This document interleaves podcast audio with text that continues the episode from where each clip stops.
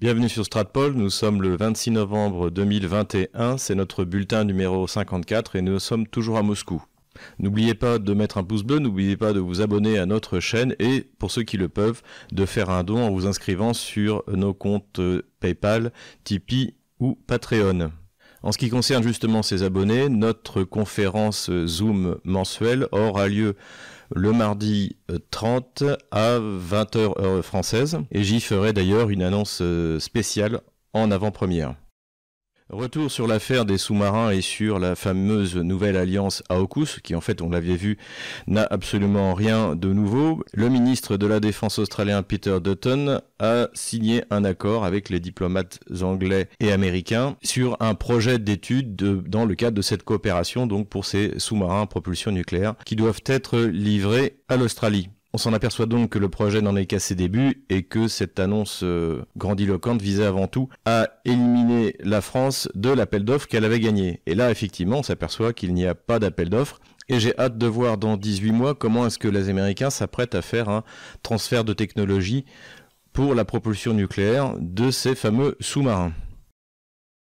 Le président Vladimir Poutine a rencontré son homologue serbe à Moscou, le président Vucic, et ce dernier a obtenu un prix du gaz euh, particulièrement bon marché de la part de son grand allié russe de 270 dollars pour les 1000 mètres cubes. Ce n'est évidemment pas une surprise puisque la Serbie est un partenaire important de la Russie. C'est même un des rares partenaires fiables de la Russie en Europe, on peut le dire. Et depuis la mise en service de la prolongation du Turkish Stream euh, en direction de la Hongrie puis de l'Autriche, eh bien la Serbie joue un rôle euh, particulier et ce, ce, transit de gaz donc qu'a perdu l'Ukraine permettra à la Serbie de gagner de l'argent sur le sur ce sur ce fameux transit. Et à côté de ça, Vladimir Poutine a accordé à Vucic ce qu'il demandait déjà depuis plusieurs semaines. Donc bonne nouvelle pour nos amis serbes. La question du QR code continue à évoluer en Russie et pas dans le bon sens puisque il est désormais question de vaccins pour euh, les euh, préadolescents, je crois de euh, pour les enfants de 12 à 15 ans, puisqu'un des vaccins vient d'être validé. Alors l'été dernier, le ministre de la Santé Mourachko avait dit qu'il n'était pas question pour l'instant de vacciner les enfants. Vladimir Poutine à cette occasion a une nouvelle fois répété que la vaccination ne pouvait être que volontaire et particulièrement en ce qui concernait la vaccination des enfants. Cependant, la parole des autorités russes malheureusement a perdu autant de sa crédibilité sur la question du Covid que celle du gouvernement français pour donner une comparaison qui sera facilement compréhensible à nos auditeurs français. On a d'ailleurs du mal à comprendre la nécessité d'un vaccin pour les enfants puisque d'après les chiffres officiels de Rostat en 2020 pour euh, les enfants âgés entre 0 et 19 ans, il y a eu je crois 104 morts ou 109 morts je remettrai les, chiffres euh, au montage de cette vidéo. Donc il n'y a absolument pas de nécessité de vacciner les enfants, euh, pas plus qu'ailleurs. Les Russes, en tout cas, non seulement n'ont pas peur du Covid, mais ne veulent pas entendre parler de QR code. Selon un sondage qui a été fait euh, pour le, journal numérique économique dont, que je cite souvent, RBK Daily, Seuls 14% des Russes sont favorables à ce qui a été mis en place dans la région du Tatarstan, c'est-à-dire l'utilisation du QR code pour avoir accès au transport en commun. Et ce qui est intéressant aussi, c'est que même les vaccinés sont uniquement à 20% favorables à une telle mesure, ce qui traduit d'ailleurs une euh, réelle maturité responsabilité politique de la population russe. On peut dire que sur l'affaire du Covid, autant les élites russes ont été euh, souvent en dessous de tout, autant du côté de la population, il y, a de quoi leur tirer un chapeau. Ni impressionné, ni fanatique.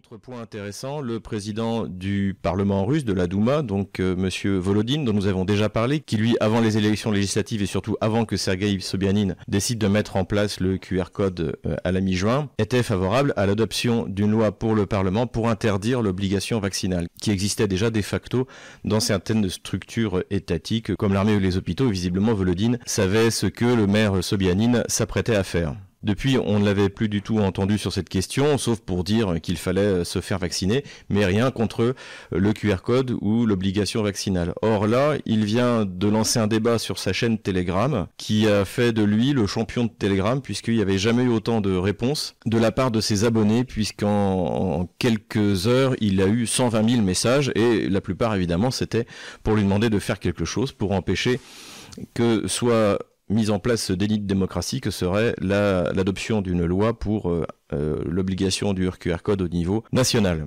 Donc visiblement, Volodine modestement, prudemment, essaie de faire euh, quelque chose, mais il doit évidemment subir l'énorme pression de la part du lobby vacciniste et QR-codiste dirigé par la vice-premier ministre chargée des questions de santé, Madame Golikova. Nous en avons déjà parlé. On a eu des chiffres euh, très intéressants sur les exportations de gaz euh, de Gazprom, puisque Gazprom a fourni dans les 9 premiers mois de cette année à l'Europe 53% de sa consommation. Et alors c'est particulièrement intéressant puisqu'en 2020 on était à 50% et que lorsqu'on écoute les euh, soi-disant spécialistes à la, à la C dans l'air, le chiffre qu'ils donnent c'est toujours le chiffre d'il y a quelques années qui était de 40%. Et comme nous l'avons dit, ça ne peut qu'augmenter dans la mesure où les principaux pays producteurs de gaz européens euh, sont sur le déclin et n'ont pas trouvé de réserves euh, alternatives. Ce qui est intéressant aussi, c'est que l'Europe a, augmenté ses importations de gaz de 7,5%. Ainsi, les Européens ont augmenté de 18 milliards de mètres cubes leurs importations de gaz. Visiblement, cette augmentation a été couverte par Gazprom. Donc cette affirmation mensongère que l'on entend beaucoup dans la bouche du Premier ministre polonais ou de certains parlementaires euh, états-uniens s'avère complètement fausse, mais ça, nous l'avions euh, déjà dit. Si le prix du gaz n'augmente pas plus, c'est bien parce que Gazprom a fait un effort d'augmentation de ses livraisons.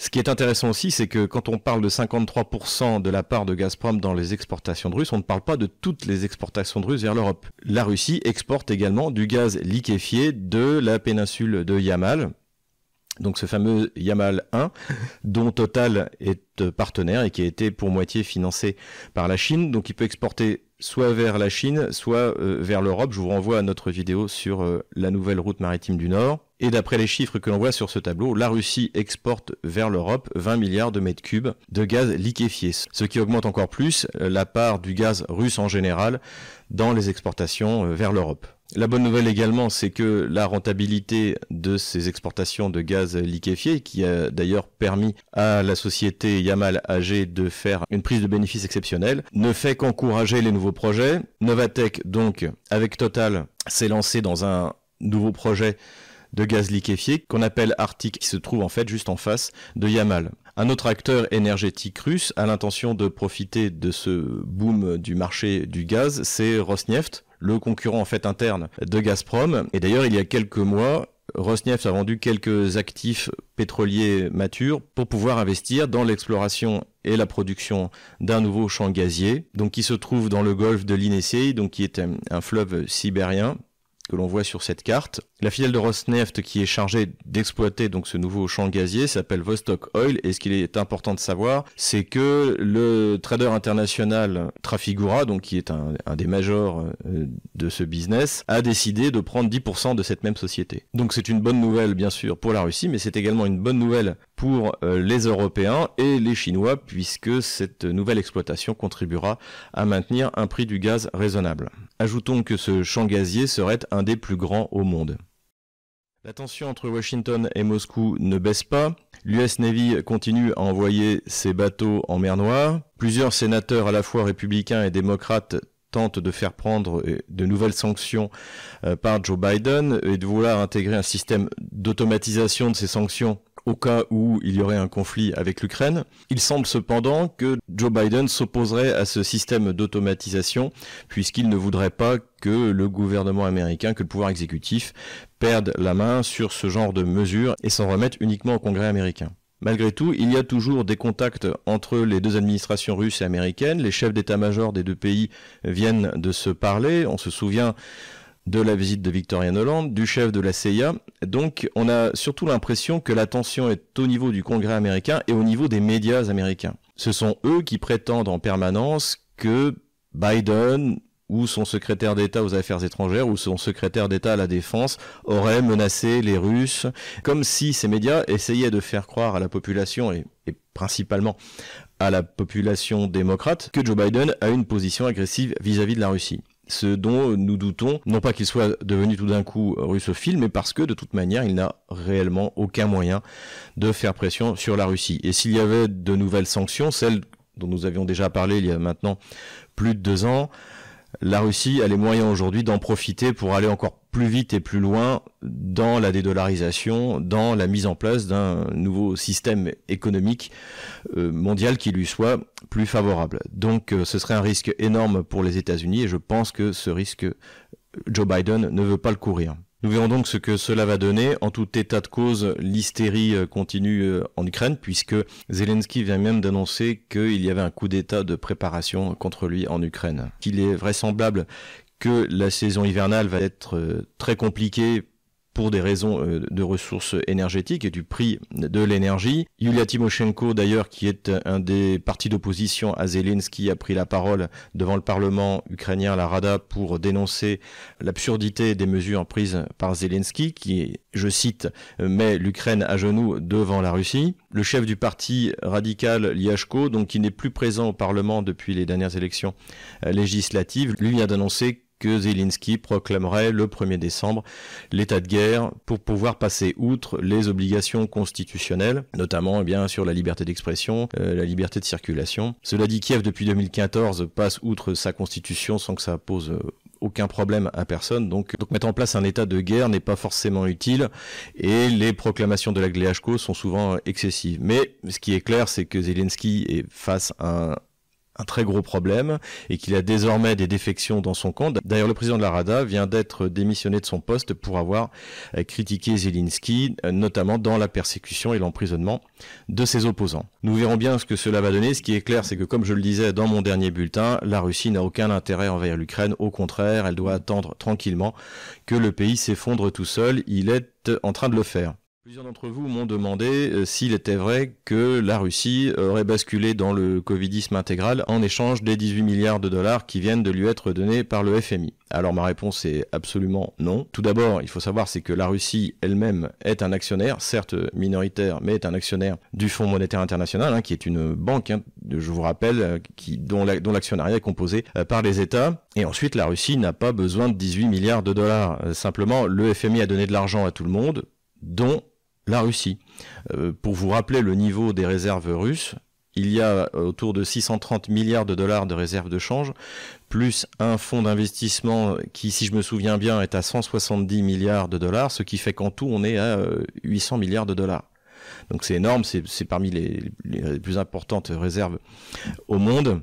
Donc nous ne sommes pas en 1998, aujourd'hui c'est la Russie qui prête de l'argent aux autres et ce n'est pas elle qui a besoin de l'aide du FMI. D'ailleurs je me souviens des titres quand la Russie a reçu ses 18 milliards de dollars. La question était de savoir ce que l'on allait en faire euh, puisque le budget russe sera excédentaire cette année.